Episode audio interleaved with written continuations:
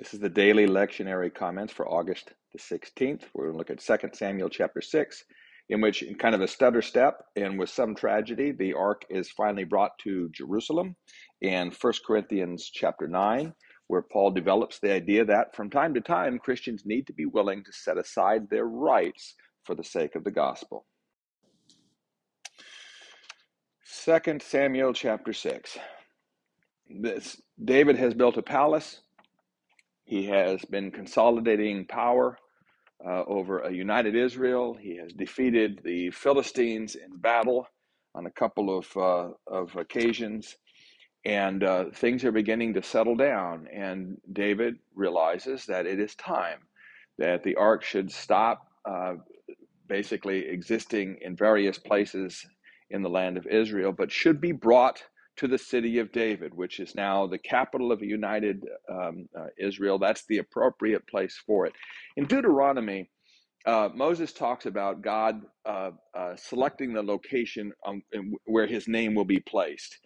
And uh, Jerusalem, it turns out, is the place that God selects for his name to dwell. In other words, for the ark to come to rest, for the temple to be built, and and for God to sort of take up residence in the midst of His people, much like the tabernacle. Um, he he took up residence in the tabernacle in the midst of of the uh, Israelites encamped around it uh, in the wilderness. Now He will camp, as it will, uh, in Jerusalem, in the midst of the cities of Judah and Israel. Uh, and this is the place where finally the ark is going to come to rest. But it doesn't happen easily the uh, it's kind of a stutter step. The ark is originally to be brought into uh, Jerusalem, but tragedy strikes when Uzzah reaches out and touches the ark and is struck dead. This causes David to become afraid. He doesn't want the the ark uh, anywhere near him. Then, this is interesting because it, it shows David's own self awareness. I mean, basically, what he's saying is, if even a priest can be struck dead near this thing, how can I possibly have it near me? I mean, I he, he is aware of his own lack of, of holiness, his his uh, his sinfulness, and it he is immediately made aware that it, it just he can't possibly have this thing near him. He becomes afraid. So the ark is not immediately brought into Jerusalem after all. It's sent to a, another location, to the house of Obed Edom. And there it stays for three months. And in three months' time, it becomes apparent to everybody that the house of Obed Edom is being greatly blessed by the presence of of uh, of this ark. So David changes his mind and wants to bring the ark to Jerusalem after all. Now, if you want to be cynical, you can say, ah, David wants the blessings for himself, but that's actually not what's going on here. He simply is made aware that the severity of the Lord's punishment on Uzzah is not the whole story here. And although David may rightfully say, Look, I'm not worthy to have that thing near me, on the other hand, it is right for him to say, Yes, but it is good that the ark of the Lord be brought to Jerusalem. So um, David develops a fuller appreciation, uh, not just of the wrath of God, but also of the blessings of being near him. Now, let's talk a minute about uh, old Uzzah. This is something that makes a lot of Christians very nervous uh, and and they wonder about God being very capricious. He seems capricious. Uh, a slight thing, Uzzah just reaches out in order to keep the ark from falling off a cart, and for that God strikes him dead. Well, okay, well understand first that that Uzzah was a priest, and he knew well what the regulations were and how that cart or how that uh, ark was to be transported. And the first thing to say is the ark was to be transported by Levites who carried it on poles that were inserted through rings. It was designed for that purpose, and that is specifically how the law of Moses uh, uh, regulated the movement of the ark. It was to be carried by Levites, not put on a cart. The only time, the only other time we see the ark on a cart is when the Philistines put it on a cart uh, after it, it, it ravaged the land with boils, you know, they put it on a cart and sent it back to Israel. That that's the only instance where we see the ark on a cart. Secondly, it is forbidden that a priest should touch the ark. You might say, well, I mean, he's just trying to keep further disaster from happening. And the answer is maybe so. However, when we are dealing with the presence of God, we are dealing with the holiness of God. And the greatest care must always be taken. Look, we don't need to assume that Uzzah went to hell. He was going to die sooner or later. God is going to kill all of us sooner or later. God chose to make Uzzah's death an example. This is how not to play fast and loose with the holy things of God, even if you mean well in doing it. So Uzzah got to be an object lesson for us all. Here's the here's the thing.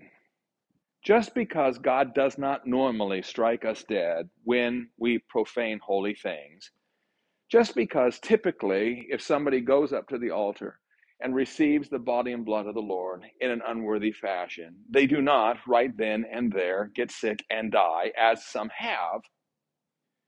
That doesn't we shouldn't take from that that God doesn't really care. Just because if I utter blasphemy the ground does not immediately open up and I fall into it, we should not take from that the fact that God is typically merciful and doesn't treat us the way we deserve. We should not take from that that it doesn't matter.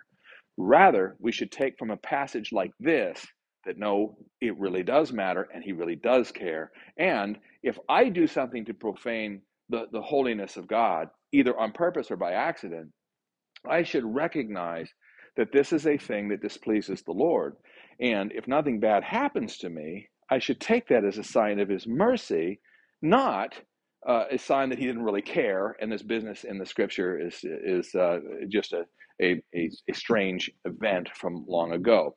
So, um, David learns this lesson and when the ark is finally brought into Jerusalem, it is clear that it is being borne at that time. Look at verse 13. It is no longer on a cart. It is being borne by Levites who are carrying it in as they were supposed to. So they learn their lesson. Final quick thing David, uh, in the eyes of his wife Michal, really debases himself.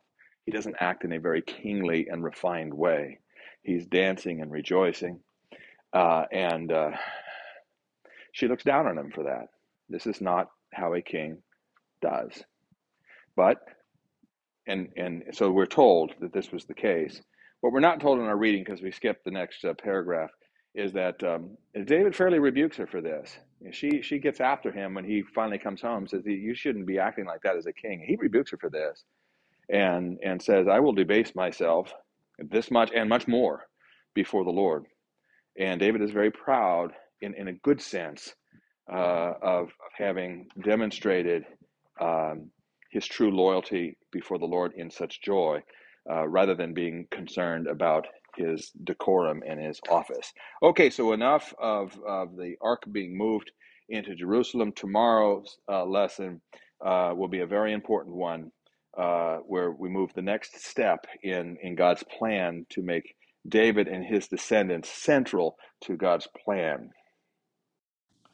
Okay, First Corinthians chapter 9.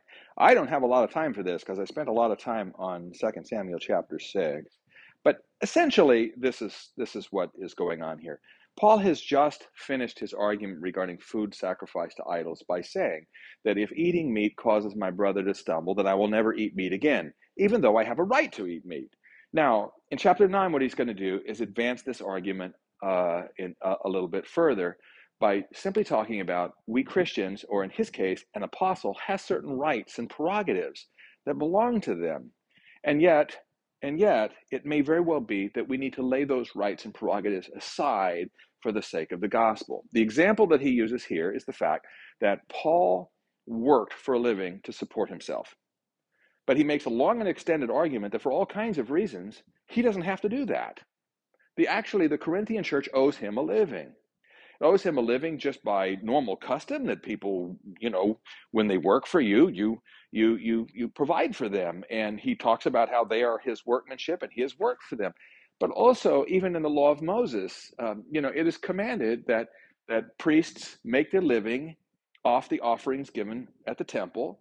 He says that the Lord Himself commanded that those who preach the gospel should make their living by the gospel. And, and, and so, in all these instances, I mean, he even talks about not muzzling an ox while he tramples out the grain and applying that metaphorically to any kind of laborer.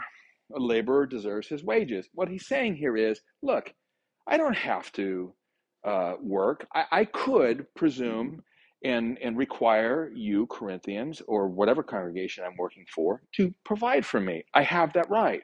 I don't because I want to provide the gospel to you for free, and I can. I am able to take care of myself, and I am going to take care of myself so that I am not a burden to you. But that that is something that I do voluntarily. I set that right aside, even though it belongs to me according to the law of the Lord and simple common sense. I'm going to set that aside for the sake of the gospel. So he, he's, he's using his own self as an example of what all Christians should be ready to do. Just because you have a right to something does not mean that you should necessarily avail yourself of that right. It may not be good for the gospel. It may not be good for the church. It may not be good for your weaker brother. Frankly, it may not be good for you. And so we need to think about those bigger things rather than simply what we're entitled to.